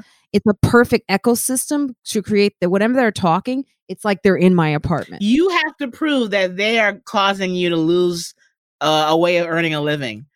I did. They Or they cut my my cable wire by accident. Um, and actually, I'm not able to sleep. And since this is a pedan- ped- pan, listen to me, I'm so excited. and since this uh, this is a pandemic, Yeah. right? I am working from home, so my home is my business. Okay. So I am not able to conduct my business because I am continually disrupted by noise. I can't sleep, stress. you filed a complaint? and- Oh no, I already went to the. That's why the mediation is Oh, happening because I went to the community board because there was several people in the building who are also having issues with it, and they also have a generator back there. That is probably the reason why I have this cough. Okay. So they have a thing idling in the back. Yeah, you got to prove all that. Well, no, I I mean the thing is is like at the mediation, this is a new thing that Bl- this is the only reason why I'm actually kind of starting to like De Blasio now Yeah. is he's created a thing called mediation between because of all these uh in New York City, all of these restaurants have totally disregarded the people who live above them in order to survive. Yeah, yeah. So the individuals living in these buildings, we are lo- we're going crazy. Like I'm lo- I am losing sleep. I cannot live here much longer. I've already decided it's not possible. I can't. They talk louder than my TV. Like if I turn my huh? Yeah, oh yeah, it's really bad. So um and then this thing that's idling in the back, I'm not sure what type of toxins are coming into my apartment and the girl down the hall is sick and has to leave. So the mediation that De Blasio has created is to cover this so that you don't have to go to the police officers. You don't have to you don't have to like make the restaurant lose their business. You can actually work together on resolving the matter. And once you get a contract with each other, you just abide by it. Yeah, if, if they're willing to be like, "Oh, we're sorry, we we'll we'll give you we'll do this during these hours," so yeah, you you probably will get them to at least acknowledge that guy. And I have audio. I have audio proof. Okay, yeah, they gotta a business has to acknowledge that we're doing everything in our power to stay open, regardless of what is doing to society around us. I'm so excited that you're a lawyer. I'll let you know when you need. I'll let you know when you ain't got no case and you need to chill.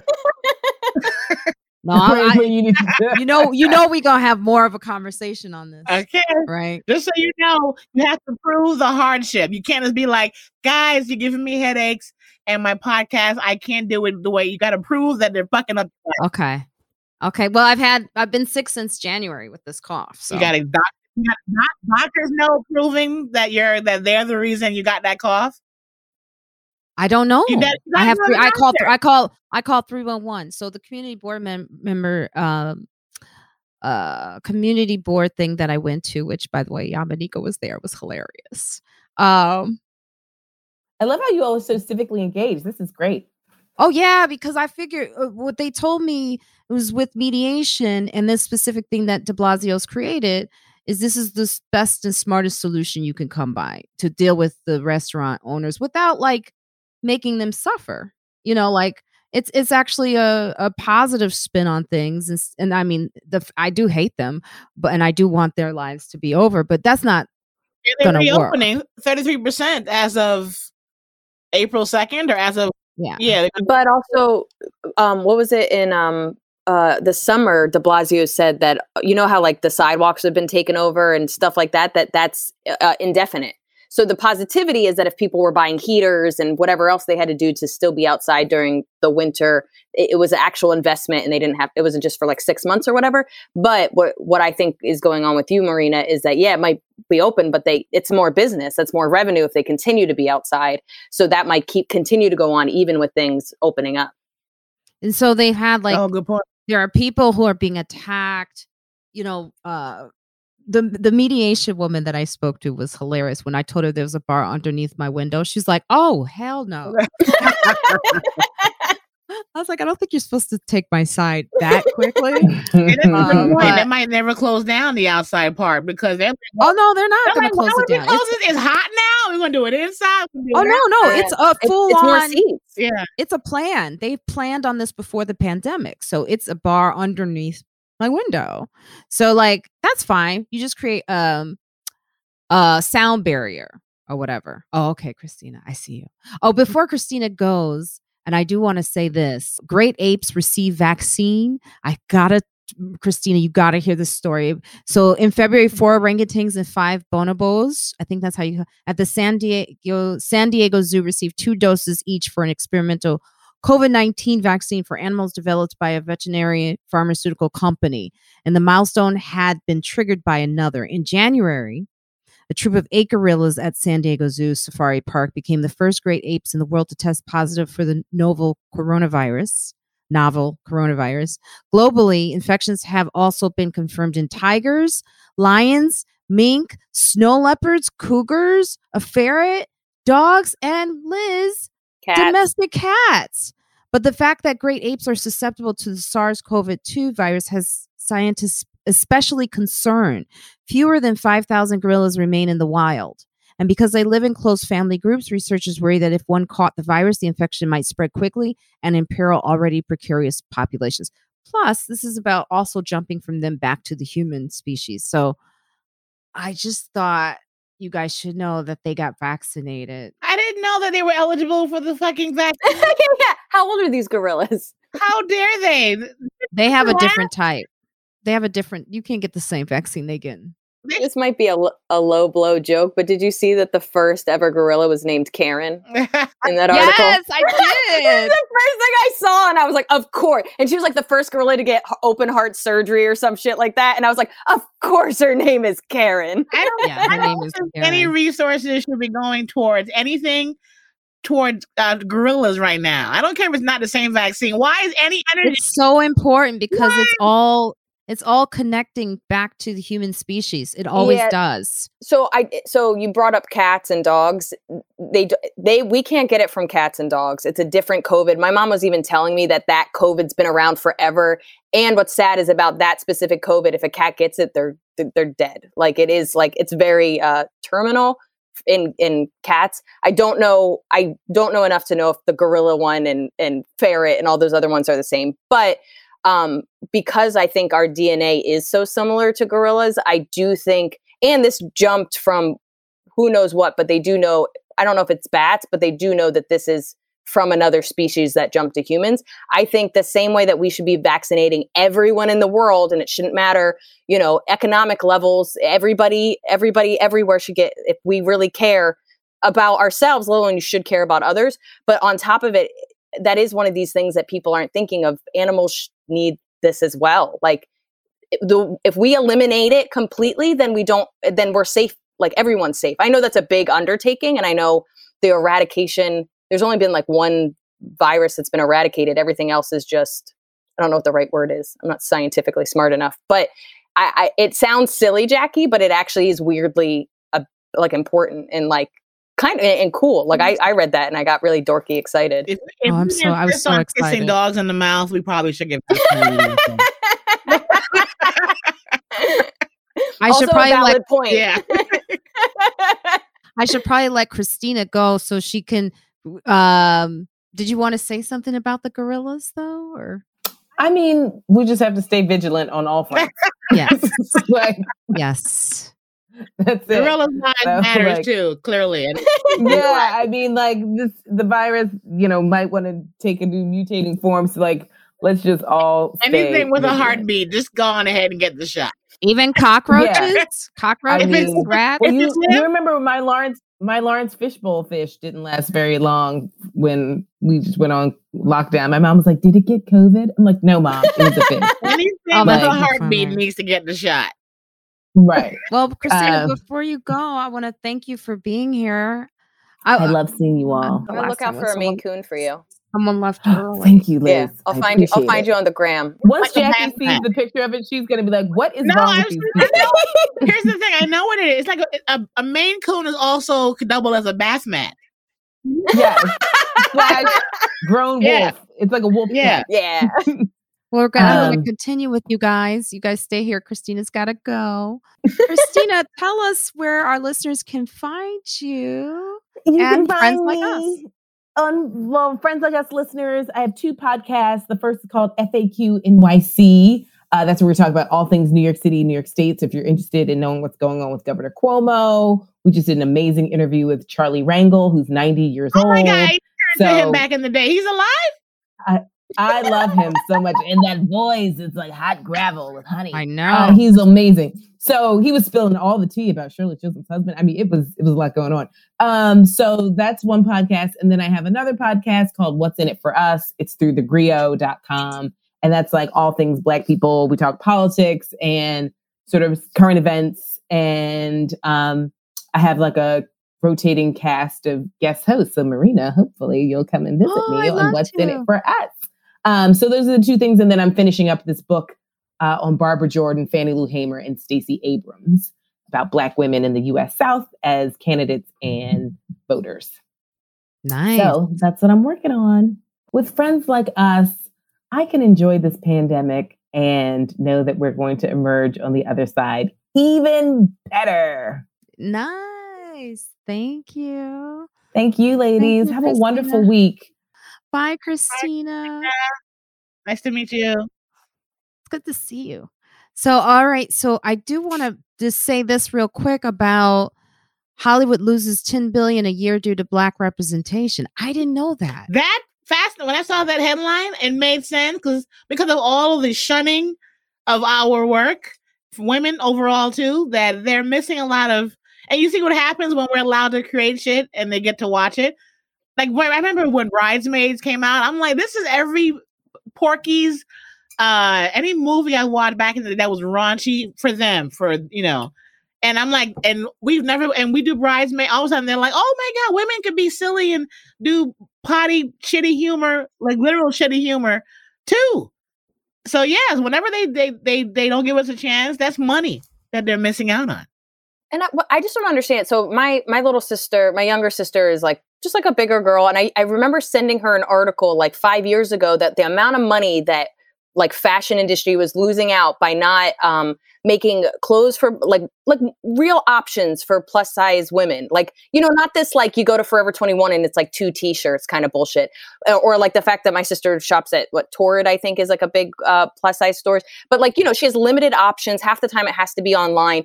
And or the other thing like my sister would try to give away her clothes to secondhand and they wouldn't take it because she was like like plus size people don't want to buy secondhand clothes like are you fucking kidding me? But i remember sending this article same kind of thing. The amount of money they're losing out by just ignoring uh, women that aren't you know a size six or smaller just like garbage shit. And they start it's starting it's like slower. Like you know what i mean? Like it's all starting to move a little bit more to where the section isn't just two t-shirts or you know the fact that there's plus size models or like my sister's always trying to find good workout gear and now you go to Nike and front page it's it's women in you know workout sports bras with women that have boobs not just you know? I know. so, so, so it's the same kind of thing where I don't understand in capitalism how you ignore a group of people when there's so much money and there's so much need. And the same thing would be said when you put black people in movies, when you put women in movies, when you put any person of color. Just look at um, what was the the uh, it won Academy Awards. Uh, it was all was it Korean? Uh, parent not oh, Parasite. Parasite. Parasite. yeah. Thank you. I knew it was a P. But like that movie was incredible. But also you see that uh, all these different Asian communities are like yeah, we can be leading men and women. We should be in movies. Our stories have value. Like just let us let us make stuff. And, And then there's also. Bollywood. Bollywood said, "Fuck Yeah. y'all, we do our own Yeah. shit." Yeah, I mean, I think I personally think black people uh, d- just give away so much and depend on white Hollywood to help them out. We need to just move along and get our own shit and just uh, you know, uh, uh, we've been talking about this on the podcast for quite some time that you know, sometimes we are contributors to white supremacy. Black individuals are contributing to white supremacy by allowing this shit to happen. I mean, you can see sometimes when there's a award show and they're not nominating us or we're not members, but we still show, we still attend. Did you hear? Here's the maybe you haven't heard yet because you we're all busy, but I turned on my phone today and the world opened up. Viola Davis got no- nominated for an Oscar. She's the most nominated uh black actress ever now with this next what nomination she just got. Uh Beyonce is now the, the has won more Grammys than any female artist in history. Uh, as of last night's Oh, yes, I did see 28 awards. 28, right? Yeah. Tiffany Haddish won Best Comedy Album Grammy, first time since Whoopi Goldberg in 1986. Wow. Nas just won his first Grammy ever. So you see what happens, like when you like let us participate. we clearly do a good job. I, I- yeah, but I still say the awards aren't this isn't No, the work done. No, but You know, I I mean, because the awards and and I think that is incredible representation and it's good for young girls of color to see. I still feel there's a lack of of reality in the the people behind the scenes, the people writing, the cameras, all that stuff still needs to be done. The people who are on these voting boards, we just saw, you know, it, it's it, it's it's it's the awards like a band-aid. It's not the solution. No. It doesn't really Ownership- solve it. ownership and part of you know Tiffany was one of the producers, if not the EP of her special. Like you gotta, we gotta be in charge of what goes out. We can't just be like, hey guys, Tiffany does a lot of, you know, you know, the fact that she did They Ready, which is giving showing the trend of lifting other people up while you're Up. Doing well and then having those people lift other people up Mhm.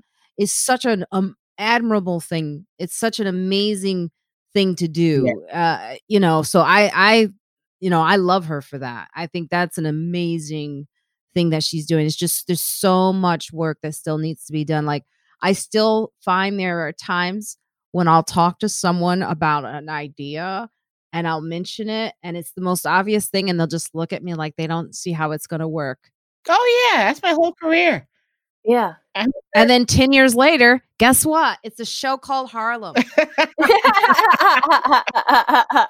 That's why. and it, it uh, 10 years later, but don't you get so frustrated because I feel like this happens all the time. You cultivate a fan base, you we polish our jokes. You know what I mean? We do the focus group for years, for decades. Mm-hmm. And then somebody goes, "Oh, it seems like you're doing great things and people enjoy it." And then you pitch this idea and like you said, they'll be like, "I don't see how that works or I don't see how there's a market for it." You're like, "I I created that market. I it's it's not that the ideas aren't good and that there isn't a market. It's that they are the middleman between connecting it and they've decided they don't want to put the resource to it because it's a risk because they don't understand it. Well, then bring somebody in that fucking understands it. I'm one person, you're somebody. Like we all know a crew of people that are on the same wavelength and we've been creating it. You've just stepped in the way of TV or streaming networks or whatever not allowing us like that's why I think you know live performance is so important because you don't have to wait around for these middlemen. If you have the fan base you have the talent it'll come to you. But as you start to get higher you have the same old fucking people saying the same shit that works and you're like yeah it's the only thing that works because it's the only thing you let get through. Mm-hmm. this pandemic revealed so much didn't it? Oh yeah. I mean about about how much we can do on our own yes. that, you know like that we don't need them and I've got it. I'm I'm going to be honest here. I'm not looking forward to the opening as much because I'm like there's some things that happened this past year that I'm like I need to still continue to do. Like I'm not so sure I want to let go of the virtual shows. Don't you don't gotta let them go because it will happen. And you don't think so? depending on when you do it. So I do a new material, um, like a new material workshop show. It's like a behind the scenes kind of thing. And I do it once a month on a Sunday at four o'clock. I kind of changed it later when Europe started to open up because I have like a pretty decent European fan base, but now it's back to four. So I can get Europe, I can get clearly East Coast, and then in the afternoon for for West Coast. And it's I think I might continue to do it as long as people still come to it because how first of all who the fuck knows when we're going to be able to go out of the country but i, I think t- to be able to connect with people that you know think about the people that always couldn't come to comedy shows whether you know what i mean? Whether they didn't have the resources like making something affordable and accessible to all people i think is going to uh, help you in other ways as well. Like i think there's something about this is just talk that talks more about accessibility. We also yeah we, also, we got the public kind of spoiled too because i did post a real flyer for a, a real show in person. And people, the fans are like, "Ooh, is this going to be streaming?" No, you, gotta, you, gotta, get dressed. Come back outside. No, no, you shower for me. Yeah, I'm worth a shower. Exactly. I'm, like, I'm going to be the one that's going to risk their life. You just come out here because you know. I thought, but I bet you the clubs are kind of worried about that. The fact that comedians have the ability to kind of do on their own. No, audiences are coming back out. Every show that's I know they're coming back out, yeah. but if it's in the same week no, that you do a virtual show, will, like if they're like fan, those contracts. Sorry. Yes, if there's like a contract that says you cannot do any virtual shows in the same week that you're doing a live. I haven't seen. I haven't gotten that yet. I bet it's coming, girl. fight yeah, them have soon. that's it. That's an interesting perspective. I like when you do like that's possible. You know how like you do Philly and they're like you can't do anything within 45 miles within yeah. two weeks of that. That's and you know what's been funny that I have noticed that if I book a uh, more than one virtual show, the bookers of those shows they will they're all watching us and they'll DM you and they're like, "Hey, you're not promoting." I'm like, "I have a show before." You can't really because then they're like, "Well, how are we gonna get traffic?" If you're, I'm like, "Well, I can't help it if I need to eat, you know." And I'm gonna do every yeah. virtual show offered to me, but I get it. You know, I can't do them all because they all can't get promoted on the same level also i'm not headline like i'm not really headlining any virtual stuff. Like most of the virtual yeah, stuff i'm yeah. doing is between 7 and 15 minutes.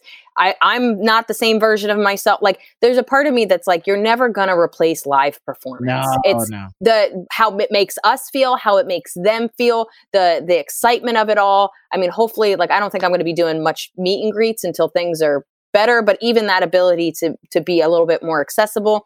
So it's like it it definitely has shown us that we have a, a more connection with our fan base and um, more like autonomy with how we make money and how we produce our own things. But at the same time, it's we know what's enjoyable. We know why we got into this craft. We know the connect that that connection you have with uh, the same way that you've talked like uh, you've talked to people that have really blown up. Like I, I would love to ask Kevin Hart, is it enjoyable to do these like thirty thousand arenas? Like it feels like it just doesn't feel like it would be the same. Like I get money is money and you know, do what you got to do. Like I guess money takes over for the feeling, but you know how it is. Like you're in the cellar and it's small and it hits you in the face. I'm moist the whole time. when I put in the cellar, I am aroused until I go home. There's there's like a little drip bucket below you. oh my god! What uh what live shows do you have coming up? Atlanta yeah. And I can't remember because there's so few. I can't remember where they are. But Atlanta I'm, and I think Florida and Philly and the New York clubs are open. Where do you live? So I'm I'm in Brooklyn, but I I'm I've been in Florida for a month with a oh. friend. I actually leave on Wednesday. Okay, because New York club's opening back up April second. On April, yeah. So I'm I'm really excited for that. I so I I kept I got had like something in Portland, Oregon last April, and I moved it to this April. Mm. And I was like about to like cancel it a couple months ago, and they go, "Hey, we moved it to an outdoor thing. Would you do it?" And I was like, yeah, "Anything outdoor, I Mm-hmm. Mhm. feel good about." Yeah. So I kept it, and then my agent started to be like, because I told him I didn't want to do anything that wasn't outdoor until May, and I wanted to start slow. And then of course I got something in Philly at the end of April, and things started to look better. And then this is this is where it's like sad logic. They were like, "Do you want to do?" um Minneapolis the weekend after. And I didn't, or we can push it later. And I wanted to say later, but also I'll clearly have memor- rememorized my hour for Philly, you know, Portland and Philly. And I don't want to wait until like, what if I don't get this thing until June and then I have to rememorize my, like, I'm almost scheduling things like normal again because I hate studying my hour. I just want to know it and feel confident about it. And after I do six shows in Philly, I'm going to know my hour again. I was just saying how like I'm almost going back to back to back booking because once I Oh, I rememorize, whole time. oh yeah, once I rememorize my hour, I don't want to memorize it again. That's homework. I'm tired of doing homework every time I have a show. I you know what's funny? The last time I had to perform for 30 minutes, I I didn't I didn't do my homework. I didn't plan. I didn't study. I just went like, you know what? We'll figure it out. Were you stressed the whole time? I hate that now here's the thing: when I walked on stage and said hello, my voice was three octaves higher, and I was so excited that I'm like, I had to tell myself, Jackie, calm down. And then as I did my, I have yeah, I probably have a, a new half hour of Corona material. Yeah. I'm like, but after that, you need to relax. You know, it took me a while to get my breath, my breathing down, to be like, okay, now that you've done all the material that you've made up during the quarantine, do you have any professional jokes you want to share?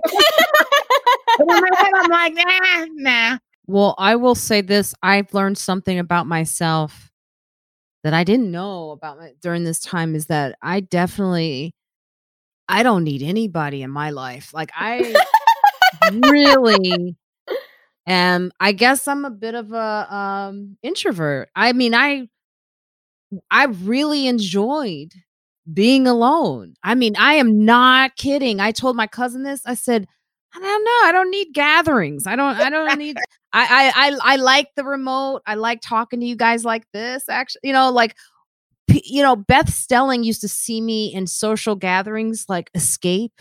She used to see me try to walk away, and she was like, "Marina, where are you going?" I was like, "I just, I'm done. I'm the same way. I'm done." I love arriving because you know you get all the nice, hey, Jackie's here, and then I like to disappear.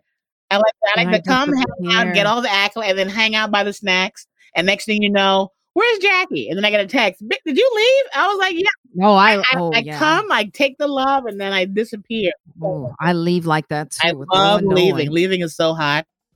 Now we do have to get out. This is a perfect place to get to a close, but I, I do want to say this about this article. I think you all should read.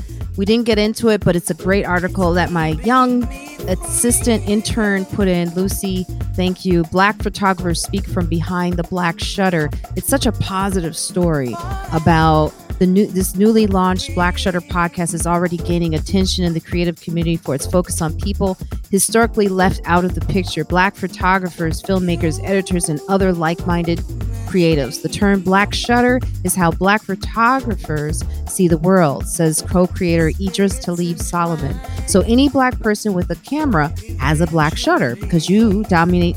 Document the world the way that you see it based on your lived experiences. The show, which started in March 2020, has put out more than two dozen conversations with Black photographers doing photojournalism, portraits, fashion, documentaries, and other visual work.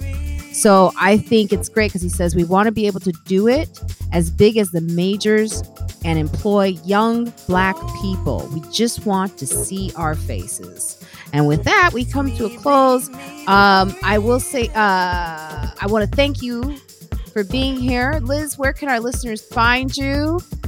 And give us a friends like us, the way Christina Greer did. Yeah. Um, so everything is at Liz Miele, uh, M I E L E. And um, my cat book, Why Cats Are Assholes, comes out March 30th. And if you like podcasts, I have a podcast with Maria Shehata called Two Non Doctors, um, where we just talk about medical stuff with little to no accuracy.